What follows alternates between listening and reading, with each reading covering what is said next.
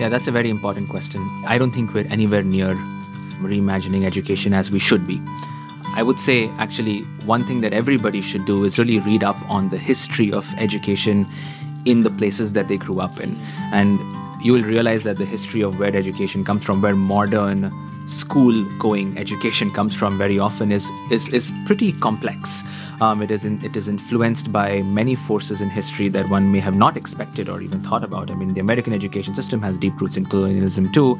It has deep roots in in, in the church for instance, as well. And there are many ways in which um, those uh, legacies still show up um, in ways that are sometimes great and sometimes not so great. I think what is necessary is for people to make space to take a step back and try to ask the hard questions. The hallmark of an ideal education system is one that has the capacity to evolve. I'm Aditya Vishwanath.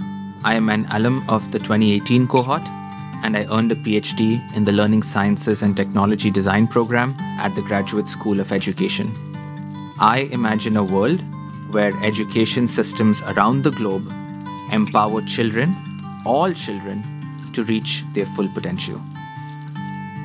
Welcome to the Imagine a World podcast from Knight Hennessy Scholars.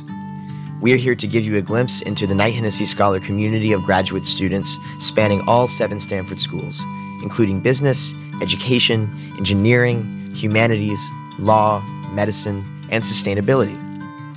In each episode, we talk with scholars about the world they imagine and what they are doing to bring it to life. Today we're speaking with Aditya Vishwanath, a KHS alum and PhD recipient in learning sciences and technology design. During our conversation, you'll hear Aditya's experience growing up in a family of educators, developing human centered design strategies that enable children to imagine and reimagine a quality education, his insane memory, and so much more. Hey, what's up, everybody? Welcome to another episode of the Imagine a World podcast. I'm your co host, Willie Thompson. As always, joined by my fantastic co host and co producer in all things, Taylor Goss. Hello, sir. Glad to be here. Hey, man. Glad to have you here. We have Aditya here. You've heard his amazing Imagine a World statement. Welcome to Imagine a World, Aditya. How are you doing today? Thank you. I'm doing well, and I am so excited to be a part of this. Thank you, folks, for organizing this. This is so fun. Of course. And we were talking about this off camera is the proper way to talk to you, doctor? Do we have to refer to you as doctor throughout the rest of this podcast? yeah. Look, I'm still new to this. I got my PhD maybe just a few months ago. I'm very comfortable with just being called Aditya. Yeah, n- okay. newly minted right doctor, but not doctor nonetheless. I know, exactly. Yeah. It's a lot of work. Aditya is fine. is that what you'll tell your students? When you teach them? Oh, yes, yes. Oh, Absolutely. Oh, yeah. wow. 100%. I love that. You'll take a point off the quiz if they call you doctor. exactly. yeah. That's right. Uh, that's so funny. Well, look, you have an amazing Imagine the World statement, and like all of us in Knight Hennessy, like equally amazing story. But before we can get into the Imagine the World statement, we want to talk about the world you were born into and the world you've experienced thus far. To that end, our first question, as is always, where are you from, and what was your journey here? Yeah, that's a wonderful question. So I was born in the South Indian city of Chennai in India but I grew up in a total of, I want to say, close to 10 different cities until I was the age of 18. I mm. went to almost 15 different elementary, middle, and high schools across three different countries. So I grew up in India, across multiple cities, um, in the Middle East, in multiple different countries. Every place I grew up in, given the way India is as a country, had spoke a different language. Mm-hmm. Um, people from very different cultural backgrounds, even if they were Indian or not to me, change was always a constant. Mm. And I have seen so many different types of education systems, so many different types of schooling environments, some that I loved, some that I absolutely hated. And then I did my higher education abroad. I moved to the United States for my undergrad, jumped to do a PhD after that. Um, so have seen learning systems in so many different ways. And I think that has really deeply shaped my experience and my um, intuition around what I would like to do in education and how I would like to shape the field in meaningful ways moving forward. I also come from a family of educators. My mm. mother um, has been a career teacher and then later an administrator and school principal. Mm. I have grandparents who have been educators. I have always had the passion of wanting to be and have been a teacher as well, mostly in a volunteering capacity. Mm-hmm. Every single year for the last I want to say now eight or nine years, whenever there has been a summer break or a winter break out of school, I would end up in a classroom, either a middle, usually a middle school classroom, and I would just either be a fly on the wall and tell the school teacher that I just want to sit in the corner, give me a chair, or don't even give me a chair, just give me a space where I can just take notes and observe what's happening. Or I would be an active teacher or a participant in the in the classroom scene. But I've just really enjoyed being in learning environments and I've done that in extreme rural parts, rural low income underserved parts of India to rural low income underserved parts of Tennessee and Georgia to um, very high end urban private schools in both these countries. Um, so I've really seen school systems of all shapes and sizes. And I think all of those experiences have deeply shaped why I and, and how I think about and why I care so much about education. Wow, wonderful story. And as the and also as a son of a an educator, glad to have another another education kid on a teacher's kid. Sure. Yeah, yeah, yeah. teacher's kid on the pod. Oh yes, it's a it's, it's a specific experience, you know. And I don't know Mm-hmm. sort of how this manifested for you, but it always manifested in, in my experience in elementary and middle school. Of are you doing what you need to be doing? If not, I'll just call your mom. I was like, you never do this for anybody else, just because she's in the school system. Oh Uh, yes, absolutely. And also, I mean, the other part of it is you realize how how hard it is to be a teacher. Oh Yeah. man, like Yeah. wherever i mean my mother is my role model she's going to listen to this podcast someday and um, she's going to hear this as well um, but all of us in my family can agree that she put in so much into her job i mean her job never ended when school ended you're Right. you're doing grading you're talking to parents you're prepping for next day there is like teaching time is a very small part of their job i mean there's so much admin work so much Yeah. prep work that goes into being a teacher that just goes under recognized and underappreciated and that is true for teachers all over the world Yeah. um, and um, it is just such a i mean it's such an incredible profession i think um, and a difficult one to be in Yeah. I mean, to that point, though, knowing the difficulties and challenges associated with education, why did you choose to make this your field of study? Because Yeah, you've been, Yeah. you've been doing it for a long time. You were 14 whenever you started volunteering and researching in this capacity, right? yeah right, I think so. I, I grew up primarily until I was 18 in the Indian education system. And the way I would describe the Indian education system is one that is deeply rooted, and this is probably true for most education systems. It is rooted in colonialism. I mean, it is a relic of the colonial era um, um, in many ways, and we still, in many ways, have preserved that. I mean, the assembly line model of teaching students in large masses it's the same standardized information, standardized testing, no real regard for context, for cultural context, for all sorts of other factors. And I was a product of that system. And one element that is very unique to the Indian education system is it was very, very heavily steeped in rote memorization and rote mm-hmm. learning.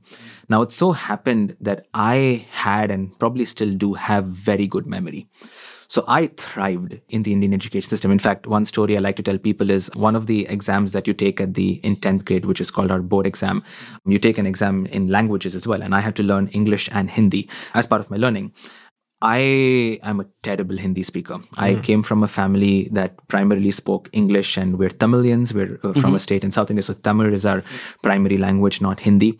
And so I really struggled, even though I have a lot of Hindi speakers in my family and and people around me. I really struggled with Hindi. So I used to just memorize. I used to just memorize essays. Because you can you can win, you can game the grammar stuff, you can game all the other stuff, but what you cannot game are the essays, the long form um, questions that come in the test, where you have to like like they'll give you a topic and you have to write like multiple paragraphs about it. That you need to really have a strong grasp about the language. So what I did was I would look at previous year's exams for like the last 15 years and I would compile a list of a hundred essay topics that have showed up. And I saw patterns where they would repeat every few years or so. And then I literally sat down with my dad and my grandmom and I had them write out 300 word essays for almost 50 different such topics. I memorized each and every one of them. I, I in fact memorized them like I memorized the symbols. I don't even know what some of the words meant. Right, I just right. I just memorized sounds. It would be like you memorizing Hindi, right? Right. Um, right now. Yeah. that that would be And then- that yeah, would be me. exactly. Completely phonetically, then- no context. Exactly. Yeah. yeah. Just the sounds. And then something showed up in an exam that I had memorized. I just vomited it. I was a topper. Wow. I like, I like topped my, my grade in Hindi. And that's the point I'm trying to make because I had friends who were significantly more profoundly just brilliant at language, at sciences, at math, at all these other subject areas, much more than me. But they were completely crushed by the system because they had poor memory. And so I think I left that education system clearly i mean academically very successful and then i that landed me into a very good higher education institution. I did very well until this point of time. And i look back and i realize i did well despite the system not because of the system. And that is true for everybody that is a product of the indian education system and many education systems around the world. And that left a very um, uncomfortable feeling in me where i realized we were really losing a lot of talent a lot of massive opportunity in, in pushing forward innovation and pushing forward incredible incredible humans um, to do wonderful things um, who were being completely suppressed by the system. And I wanted to find ways to really fix that. And that is really what I, all the work I do in some ways trying to address that big question. Beautiful. Yeah, that's incredible. It was clear that you have from a young age this passion for reform in education through your personal experience, things you noticed about your own experience, and also your family was clearly supportive. If they were willing to sit down and write many, many essays on your behalf, clearly they were supportive. Oh, yes. So did you feel a drive, a motivation going into high, going into your undergraduate experience? To you were straight arrow into this field for sure. Yeah, that's a good question. I think people around me have told me that it I tend to carry a lot of clarity and I tend okay. to have hmm. discovered a lot of clarity. I don't feel that way. I mean, I always think within okay. myself I sense a lot of conflict in ideas, in thinking, and in stuff. Um, but externally, I am told that I tend to have a very clear sense of meaning or purpose or vision in terms of what I want to do. And so externally yes i think i was very excited about i mean I, I, went into computer science. I really was excited about building tools. I think i felt very restless yeah. thinking about problems. I wanted to find ways to actively do stuff. Mm-hmm. and so i saw engineering as a very powerful way to build things that would see tangible immediate impact. And so i have a funny story that i want to share here because i remember the first time i went into a classroom in a very rural part of uh, south india. So just to paint a picture it was a 150 square feet room kids in middle school school around um, 35 children in this room sitting on the floor, um, no furniture, one teacher teaching something in the class, sixth grade. And then I went up to the teacher after class. This was after my first year of undergrad. And I told the teacher that, look, I'm coming from the US. I have, I'm doing an undergrad in computer science. I can build apps. I can build websites. I can build really cool stuff. Tell me all your problems and I'll fix them. And uh, she looked at me and she kind of just burst out laughing. And uh, she said, uh, look, we, we don't really have any problems. Like, uh, you tell me how we can help you. Mm, okay. And that was really a massive massive defining moment for me because I thought that technology was the answer, but I didn't realize what the question was that we were trying to solve for. Like, mm. sure, it's the answer, but what is the question? And uh, the moment she said that, I opened my eyes and I noticed that that classroom had tablets. There were tablets that were donated by a nonprofit organization. There was a Wi-Fi hotspot that existed there. Um, all the kids came from families where they had smartphones, so um, digital access existed still these children were probably struggling to afford more than two square meals a day. Still, they had never really left the two kilometer radius of the community that they grew up in. And they were clearly very much in poverty. So it left me very confused as an engineer, thinking that engineering was the way in which I could solve these problems. I could airdrop cool technologies that would fix education.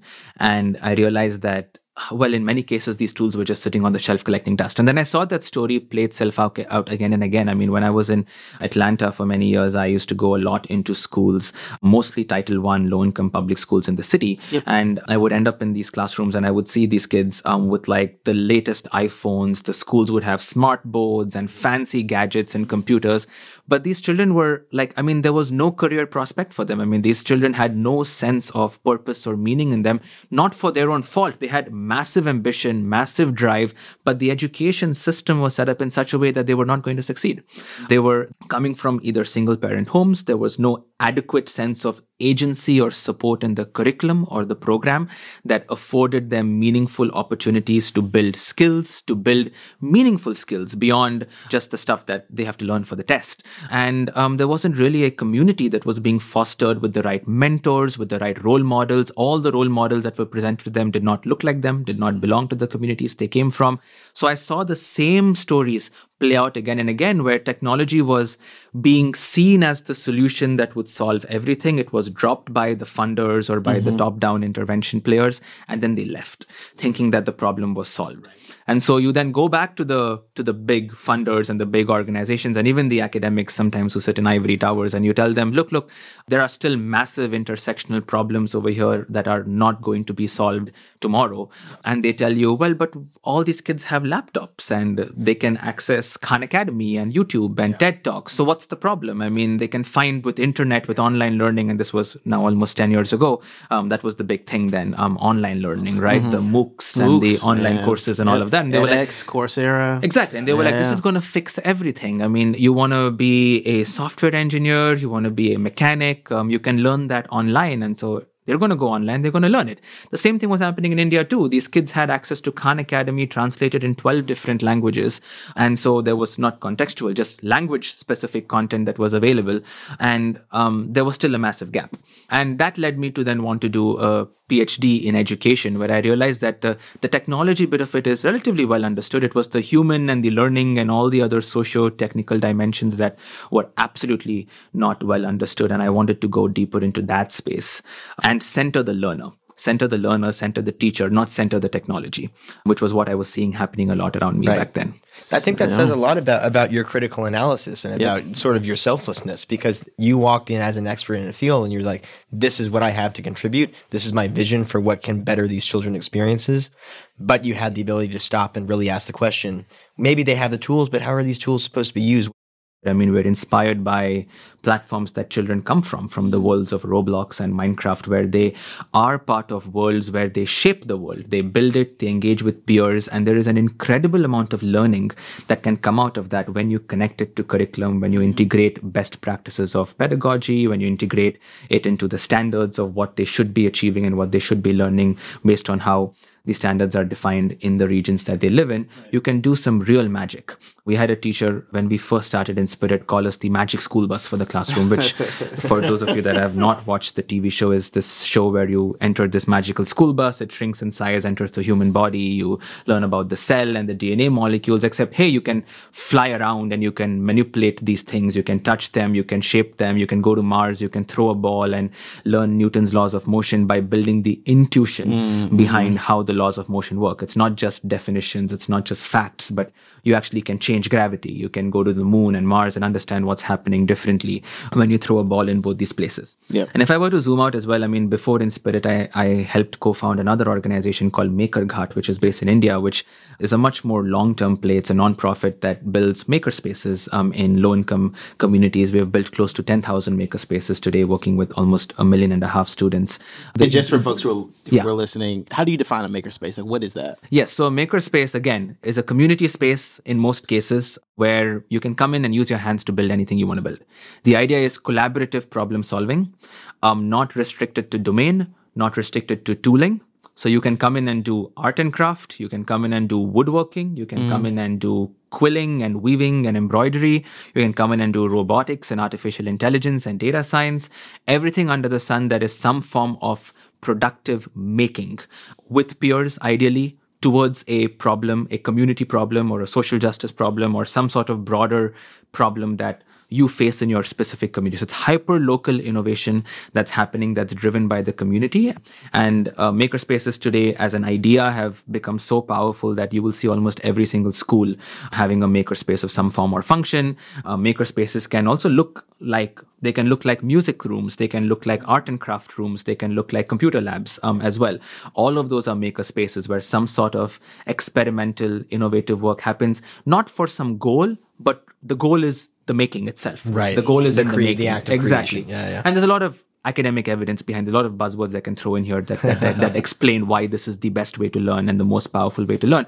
With Inspirit, we're trying to do the same thing, just in the in the digital space. We're saying let's let's bring that idea of making in the virtual world um, with digital 3D objects and tools. But MakerGhat did that in the physical space. We said we need to build infrastructure for this, especially in the most underrepresented regions um, um, of the country. But the lens was the same. The what I lead with is never the technology. It's never the space. It's never the headset. It's never the VR. Mm-hmm. It is the experience. It is the opportunity of enabling agency, of giving control either back to the teacher or back to the student or back to some stakeholder from whom control was taken away at some point of time um, in the past. And I think that's the future. I mean, especially in a world where we're seeing education systems rapidly being threatened by what's happening in the technology world, by what's happening in the workforce um, with rapid automation and innovation and so on and so happening.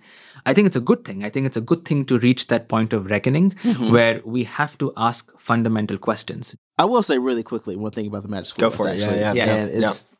I don't know if you remember the episode where they went to the different planets. I think they went to Neptune or something, mm. and one of the kids took off his helmet and his head froze. Yeah, remember? Do you, do you remember that episode? I don't recall that. Yeah, I, I just remember it was Dark, moment, gritty magic well, school bus reboot. It's, it's something yeah. I didn't think about as a kid. Yeah. So, he just has like a cold. I think he ended up having a cold after when he came oh, back okay. to Earth. He but, was fine. But as an adult, I'm okay. just like, oh no, he he would have he would have died if he yeah. did that. Uh, wow. Like Miss Frizzle would have yeah. should have been sued. You know, oh, yeah, yeah, yeah. It, you know. So really, when you think about it, Magic School Bus is a, is a dubious comparison. Yeah, it is scientifically inaccurate. yeah, but you know, I one could argue it's causing more harm than good. No, I'm kidding. Maybe, but you know, it, but it's it's you know, it's it's a great show. It was a fantastic show. So you mentioned even earlier. I want to talk a little bit about this agency piece before we get into some of our closing questions and you mentioned the curriculum reform, how education systems work in the U.S. and other places, and you even mentioned this idea of like ha- India having well, not idea, the reality that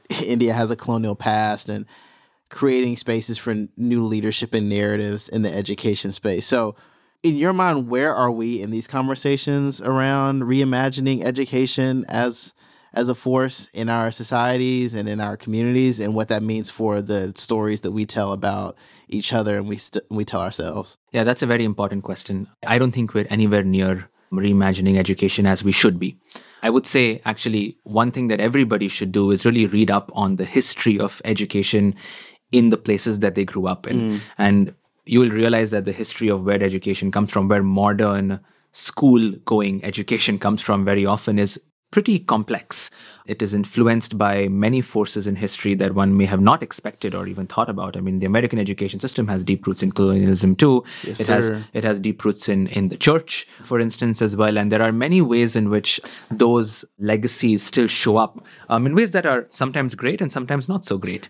I think what is necessary is for people to make space to take a step back and try to ask the hard questions.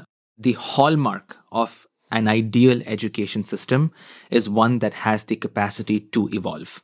And that is always going to be the case. If I had a magic wand and I designed an education system that I believed was right for 2024, mm. in another five years, there needs to be an ability for somebody else in five years, in 10 years, maybe faster, maybe shorter, who knows, to be able to redo the elements that have become redundant. And it should be done dispassionately. There shouldn't be any ego attached here. There shouldn't be any sentimental value associated. with This is, this is just a tool that enables meaningful growth of young people in our society.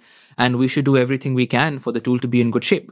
And that's how I see it. It's a, it's a very complicated machine that needs to be oiled from time to time. Some parts need to be replaced.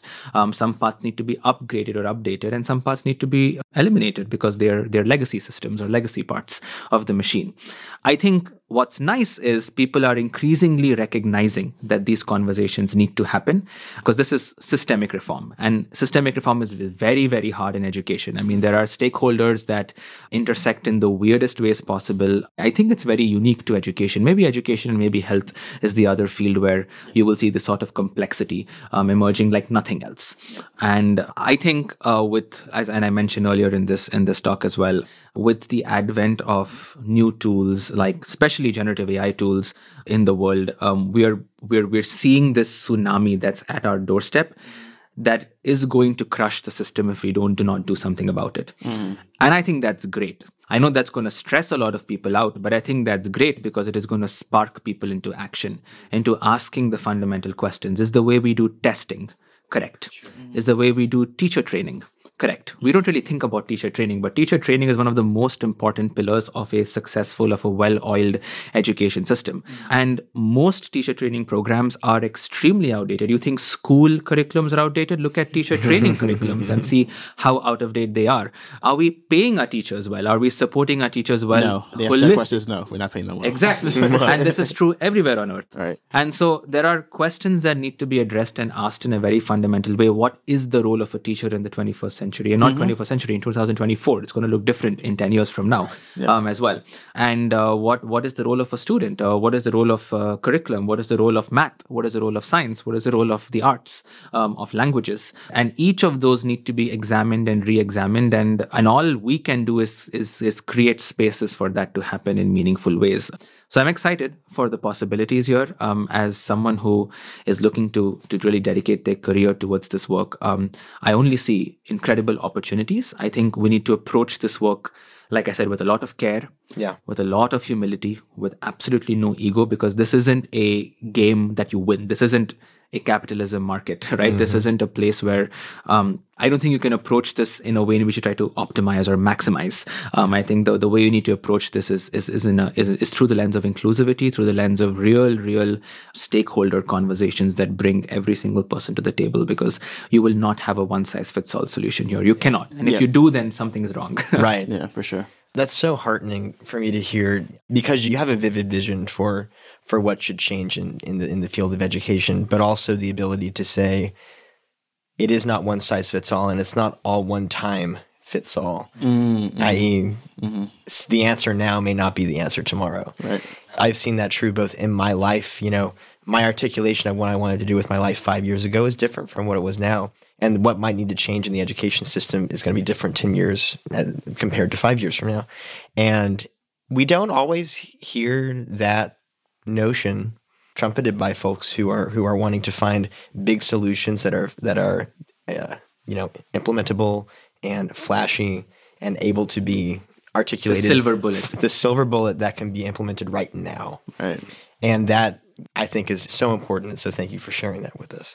And you know, all this talk of, of maker spaces and collaboration and dialogue to some degree, it makes me think of, of the Knight Hennessy community. And I'm wondering if you can if you can step back into your mindset of when you were when you were starting your PhD program, way back, way back before you were a doctor. Right, right. um, if you can step back and and take think about coming to Stanford, beginning your PhD program, and stepping into the Knight Hennessy community, how did Knight Hennessy and the, the scholars involved in the community impact your experience at Stanford? and maybe even as an alum, how are they how are Yeah. they impacting you? Oh, 'Cause man. that's also an aspect of the experience. Right. As well. Yes. So You're the first alum we've talked to on this podcast. I, I was in the very first Knight Hennessy cohort as Yes. well. So 2018, we were the first people. There were 51 of us um, from like 22 different countries around the world. Um, I had never been in a program of that kind. I mean, Yeah. my my sh- TLDR, my short answer is it was it was Too long, didn't read. It was life for those non-redditors.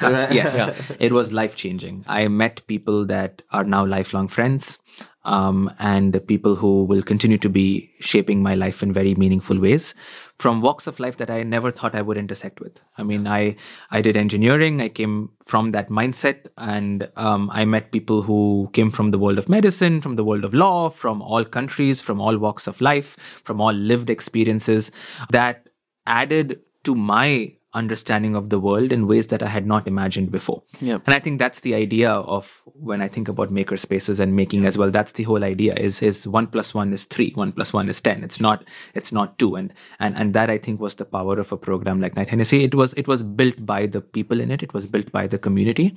Program is the scholars. The program are the people, and that continues to be the case even today. Beautiful.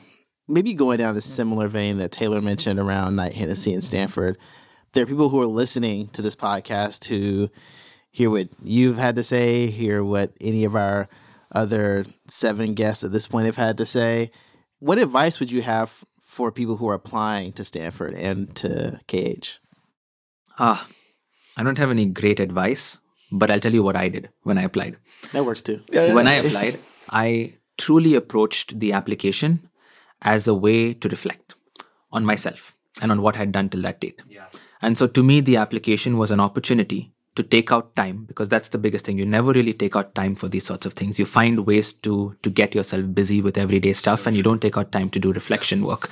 And so i took out time to reflect on where i was with my life with my career with my interests with my goals and just took out some time to organize those ideas in a slightly cohesive way.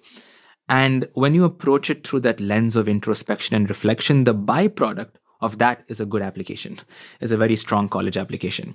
And that's what ended up happening in my case. And i would and it's great because it, it eliminates stress. Because i remember when i actually hit submit i felt so good about the reflection that i mm-hmm. did. And i felt like i had so much clarity that it did not matter to me whether stanford would happen or not at that point or whether knight hennessy would happen or not. Because i had a sense of where I needed to go, and I figured that it would happen one way or the other, um, regardless of what what was in store for me in the future.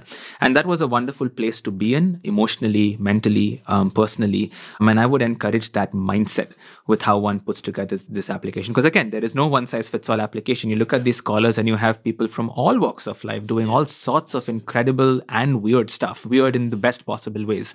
And I think that is the beauty of a program of this kind that it gives you the opportunity to be who you are and who you want to be and and i think that's the way one should approach um, applying to this program Okay, so I disagree with you. That's very good advice. know, you do have great advice to offer. That was beautiful. Thank you. So, one aspect of this Knight Hennessy application that we're discussing that you had such good advice for is the improbable facts section, which for me, I think for many people we've talked on this podcast with, was one of the mo- more difficult parts of the application and probably one of the you know most time intensive. How was that process for you, and would you be willing to share one or two of your improbable facts with the world? yeah yeah i think that was the most fun in retrospect It is very In retrospect, In that- retrospect, that is the key. Is it In what is that? retrospect. What is, That is, is- in is retrospect. is that That is type two key. type two fun? Is Yeah, that yeah, what it's yeah, called? exactly. Yeah, Yeah, That's, that is a perfect way to frame it. In retrospect, absolutely in retrospect a ton of fun in the moment of it absolute hell because because you don't know if your fact is improbable enough and that's a, So true. and that's a very dangerous trap to fall into because then you start doubting whether you're an interesting person whether you actually have um, anything worth sharing with the world and and you absolutely do you always always do i think the way i approached it was starting early that's the only solution because you get the best ideas when you're on a walk when you're in the shower when you're doing something that's completely mundane um, and then you're like wait I'm really good at X, or wait, I, I did this thing when I was seven or when I was 12 or whatever. And then you, you see a story coming together. That's why I always bring a tape recorder into the shower with me. Oh, you do? No, Kidding. so if I had to share one improbable fact, so okay, I'll share one, which is related to the, the point I made earlier about having very good memory. So I was really into Pokemon. Really, really into Pokemon. like how into Pokemon are we Yeah. talking here? Because because I mean, because we're, we're I think we're all '90s Yeah. babies here. So Yeah, was, yeah, yeah. That Yeah. was, I was peak Pokemon fandom. yeah, Let me tell you how into Pokemon I was. So there was a time when I was maybe 13 where there were only four generations. So Yep. that ended at exactly 493 Pokemon in the Pokédex. Yep. Started with Bulbasaur Bulbasaur. Yep. and mm-hmm. then ended with Arceus. Oh, um. Yep. Which was 493. Okay. And there was a point of time when I was 13 where I could recite every single Pokemon in order in which they appeared in the Pokédex with every single stat that they had their HP to their defense, their attack, their special defense, all the stats that exist. I don't even remember the attributes that, that, that were there back then, their types in order in which they appear in the Pokédex by generation from 1 to 493. I even knew the edge cases where before Gen 4 came out, there were some changes that were made and then Gen 4 came out. I even knew those edge cases where I was like, actually 294 is X, but after Gen 4, it's now 297 Right. or whatever it is. But I could just do that. You could wake me up at 3 in the morning and ask me to, and, and you could tell me what's Pokemon number 307 and I would tell you what that was. I could do that just by recall.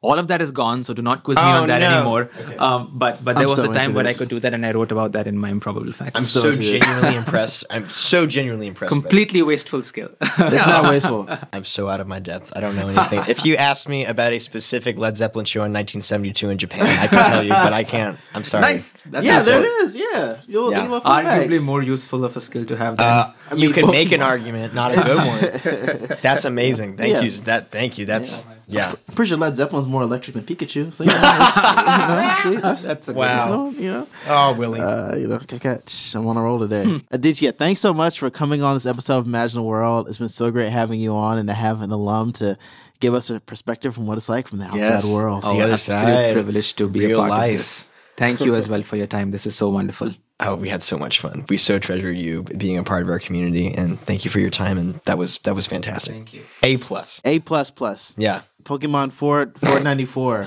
There you go. level. There you go. All right, man. Take care. Awesome. Bye. Yay. Oh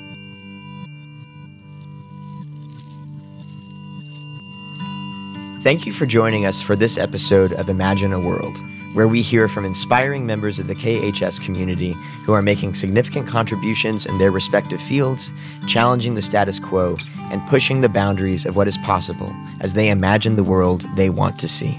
This podcast is sponsored by Knight Hennessy Scholars at Stanford University, a multidisciplinary, multicultural graduate fellowship program providing scholars with financial support to pursue graduate studies at Stanford while helping equip them to be visionary, courageous, and collaborative leaders who address complex challenges facing the world. Follow us on social media at Knight Hennessy and visit our website at kh.stanford.edu to learn more about the program and our community.